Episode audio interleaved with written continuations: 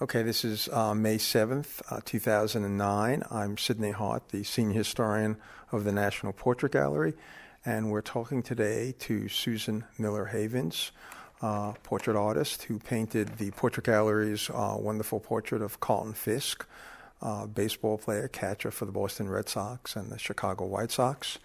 And we'd like to ask her a few questions about uh, her portrait of uh, Carlton Fisk and other sports figures uh, that she has painted. the Portrait Gallery uh, has your wonderful portrait of Carlton Fisk, and we were wondering uh, if you have painted other sports figures, uh, which ones you've done, which ones you might want to do. Mm-hmm. Well, I've painted three Pedro Martinez and 14 Fisks, two Dennis Eckersleys, one Jim Rice, one Luis Tiant, one Mike Matheny, one Pat Riley with Alonzo Mourning and uh, Timmy Hardaway. Um, also, Alonzo Mourning and Timmy Hardaway um, alone. Patrick Ewing, John Starks, Ike Austin, Antoine Walker, and John Valentin. Which ones? Which ones would you like to do uh, currently playing today? Well, I, f- I feel as though I've pretty much said what I wanted to say about what I think about the human condition using athletes as my images to talk about it. So I wouldn't rule out doing a commission, but I think that each of these players, which I'm going to talk about a little bit later, represent a, a kind of quality quality in the human condition that I was looking to try to portray through art. Um, the one the one person I think I'd really like to paint is Coach Pat Riley alone, or perhaps with his favorite players. Um, I've already painted a private commission for him, and I still think that he is a very interesting subject and that he represents a part of um, American sports that's that uh, is essential. So he still he still fascinates me. So that would be be one I would like to do. You've you've talked about basically basketball players, baseball players, um, and I was wondering whether you saw any difference between the basketball player, the baseball, you know, if we could say the quintessential baseball player, the quintessential basketball player, and are there other sports that you've that you've gotten into, and, and, and would that would that be a different type if if you did um, hockey players coming from the Boston area? One would imagine that hockey's a huge sport. Have you have you done any of those? Um, my my feeling, and also what I was taught in in in uh, when I was learning about painting and about painting people, is that it's very difficult to paint what you don't know. And what I what I mean by that is that um, I don't know hockey, and I and I don't know skiing, and I don't know um, what else lacrosse. Um, I, I don't really, um, I could study it, I suspect, but these were the two, these were the two sports that I felt that I knew enough, I knew enough about um, to be able to say something about. And I, I think that, that for me, because I did have a career in uh, the medical world, um, I spent a lot of time as a, as a surgical nurse putting bodies back together. I spent a lot of time um, looking at autopsies, which is the greatest way to learn about the body. um, but also anatomy and physiology really made it um, much much easier to understand. And I, I mean, I think this leads into another another question in terms of um, do you need to know anything else to paint athletes than you do to paint somebody else? And they do teach a lot of anatomy and physiology in art class now, so you, you can get a lot of that. Um, but I would think it would be great to act, not only watch athletes, but um, to spend time with a with a trainer or with an injured athlete and and really try to understand how these these uh, incredible bodies work. Let me get to um, another thing I wanted to ask you because it, it certainly was um, uh, very evident in your in your uh, portrait of Carlton Fisk, and that is you you our file has you on that painting has you talking about how you use uh, photos and video, and I wanted you to talk about that in terms of how you do your portraits of these sports figures because they're not sitting in a chair in a suit. Well, what I, as I said before, you um,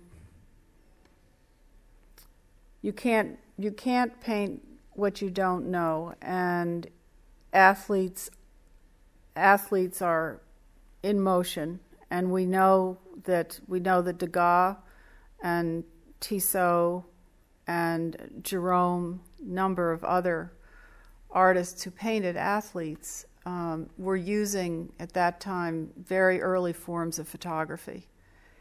And um, there are fast sketch artists. There are there are people who sit at courtside and sketch. There are cartoonists and and of course photography.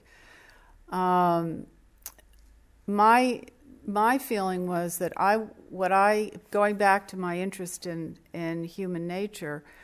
I wasn't as interested in the action as I was in a moment in time, or a moment before the action, or a moment after the action.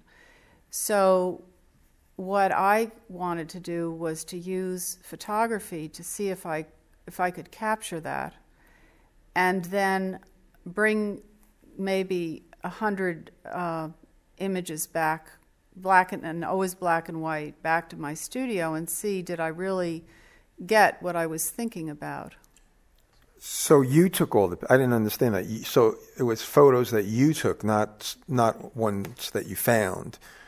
Well, some of them I, in the beginning, some of them I did find, and I, I had a particular problem with pictures because it's very hard to be. It's very hard to photograph pictures without an enormously powerful, um, uh, what should I say, a, a, zoom that's used by the sports photographers who are in the sports pit. So there were two or three sports photographers whose work I liked. And what we did when I first started working in this, I would see something that they had done. There were two of them in particular. Um, and I called them and, and told them that I was a painter and asked them permission to use the pose that they had gotten. And we actually had um, a contract together. So they would give me permission to use the pose. I would give them what I would call a photo contribution credit. And I also gave them a percentage of the sale. And uh, I felt that that was the right thing to do. I, I didn't um, I didn't think that it I mean, I believe that they, it was their copywritten work, and I wanted to be very careful about that.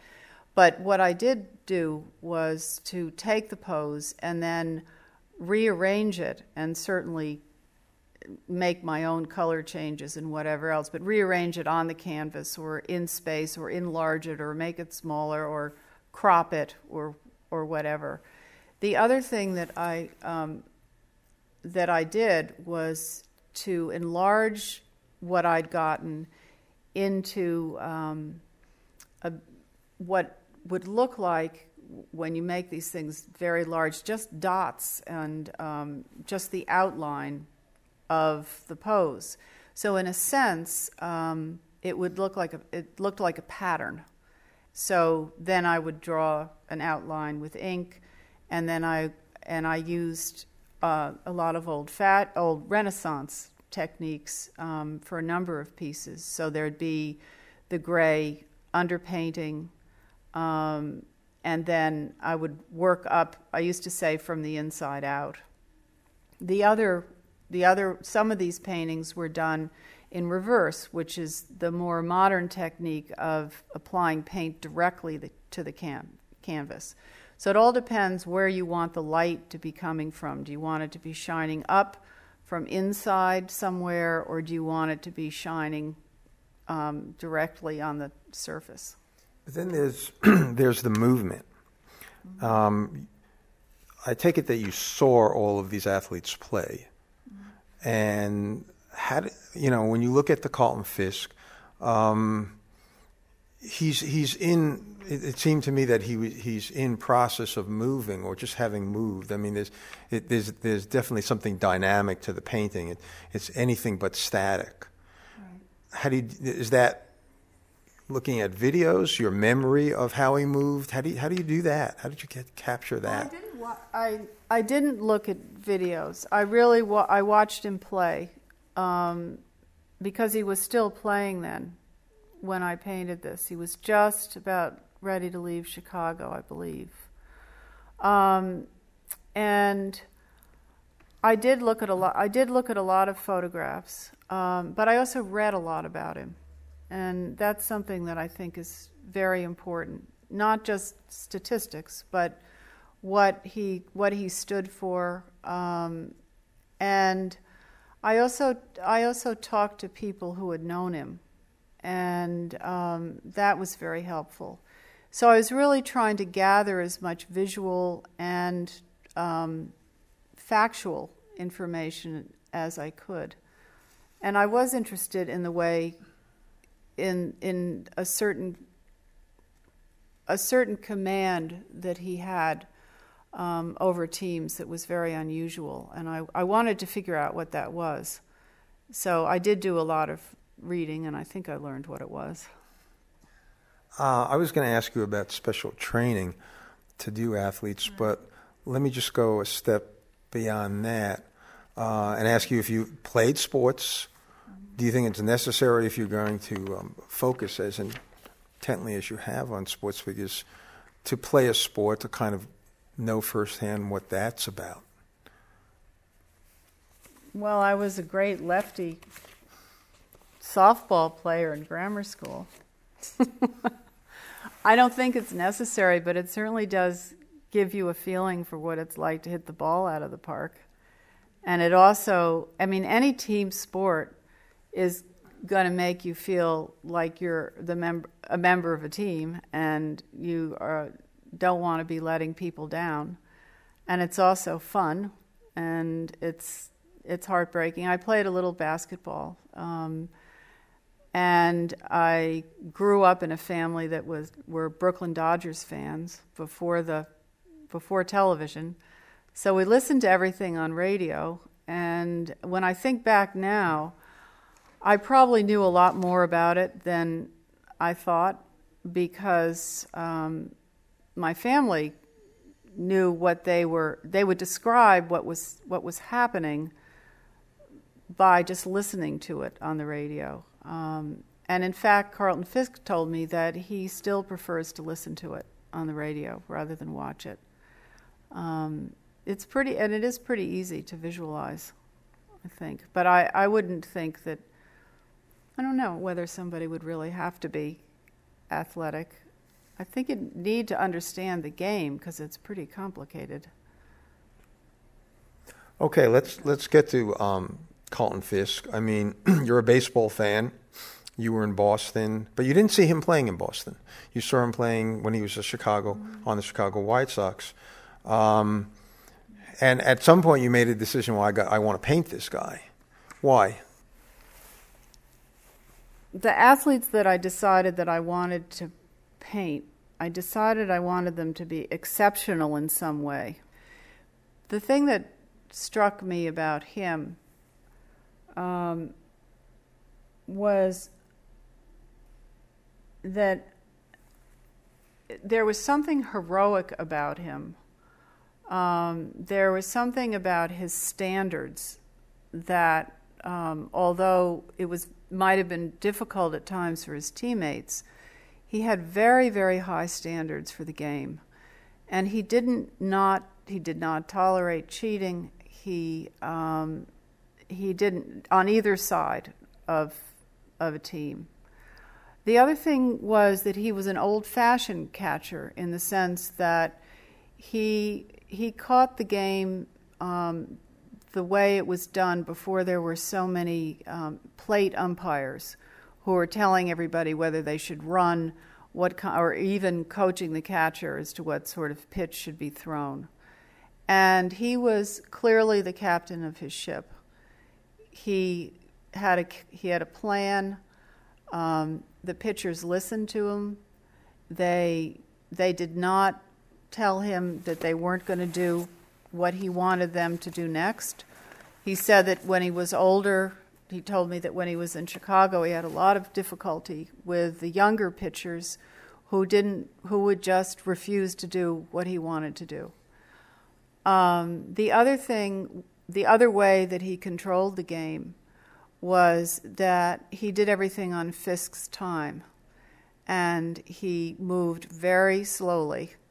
So when he um, crouched down, for instance, he would crouch down slowly.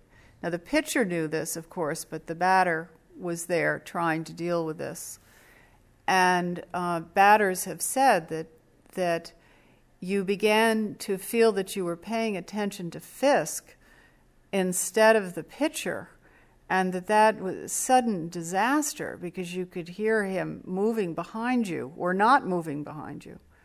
The other thing he did, of course, was when he was batting himself, was to take about as long as he could to get into the batter's box.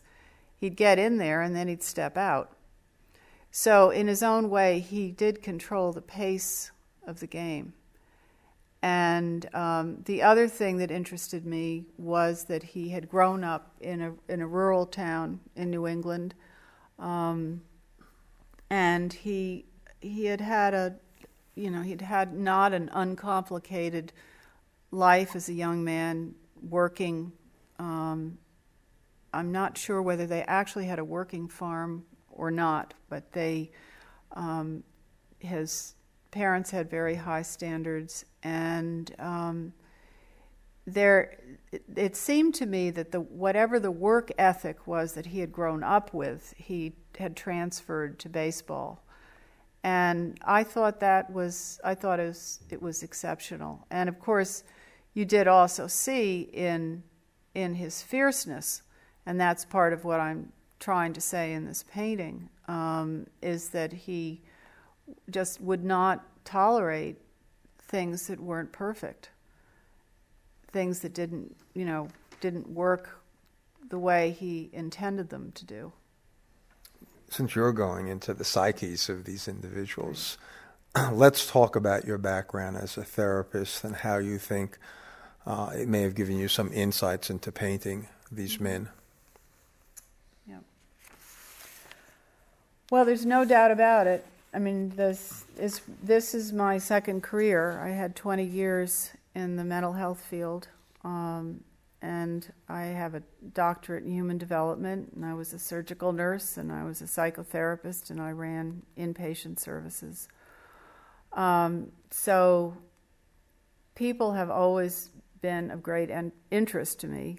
Um, and I would say that the other part of this is that you're one of the things that you're taught in terms of ob- observing people in medicine is is to look for the slightest indication of illness. So you're looking to see, for instance, if somebody's eye is bloodshot or the skin color of someone is is changing. You know, it's a, it's a signal. The same thing in in psychiatric work, where you may be talking to someone who doesn't feel very well in their own minds and at some point, the expression or the affect or the tone of their voice changes. And what you're, what you're taught is to listen for that and wonder about it. So, um, all of these things have absolutely helped me capture not only, well, not only talk to these individuals, but also capture some of those very subtle moments in time um, when n- no one's really looking and the photographers aren't there. Um, and they're there's a painting I did of Alonzo Mourning, for instance, who I always saw as a as a gladiator. Really, I mean, he's he is an, an elegant, extraordinary player, um, and fierce as well. But I did a I did a piece um, when he was in before in the shoot around before a game, and he was very very contemplative, and he was basically just sort of fooling around, sort of um, fussing around with his hands, fussing in deep thought. You know, he was just completely somewhere else, and I thought that that gave you know that gave us less of a feeling of this you know famous at that time anyway, very famous player, and just a little bit more of the subtlety of what might be in some other part of his life. Um, and and this this has been asked uh, of you several times. Um, as far as I know, um, no women athletes. How come? Well, what I what I thought was that that men have painted women forever, and very few women have painted men. Now, there, there are multiple reasons for that, I'm sure. But um, what I noticed was some of the, the women who began to paint men, and there's a whole there was a whole show and a whole book on this, I think, in the early feminist era, um, was that women would paint men um, in a way that was sort of uh, softening them and, and making them into, you know, very sweet, dear people. Other times there was this great, you know, hero, the, the man, the masculine as, as the hero. And then there was a group of radical feminists who were painting these very castrating paintings of men in which they were revealing a real hatred for them. And um, I, I wondered what the alternative was because here I was painting in the 1990s. And so I thought, wouldn't it be great to be able to paint a man recognizing, acknowledging that there's a gender difference between men and women, and painting so called a, a masculine physique, or however you want to say it, um, but also trying to get to a unique personality that both men and women share. That, in other words, there's a time where where gender fades, and and you can have um, a man who is um, tremendously dear, just as well as you can have a woman who's tremendously fierce. And I just somehow I wanted I wanted to cross that, and I didn't. Um, so again, I wasn't just thinking about painting athletes. In other words, oh well, why aren't you painting women athletes now? You don't have that in your in your CV, as it were. And um, I was much more trying to get at the human condition. So that's that's why I didn't do it. And I, I did eventually when I finished the athletes series, I did begin a whole series of um, women and their friendships and relationships with other women, and I did um, portraits of women as well.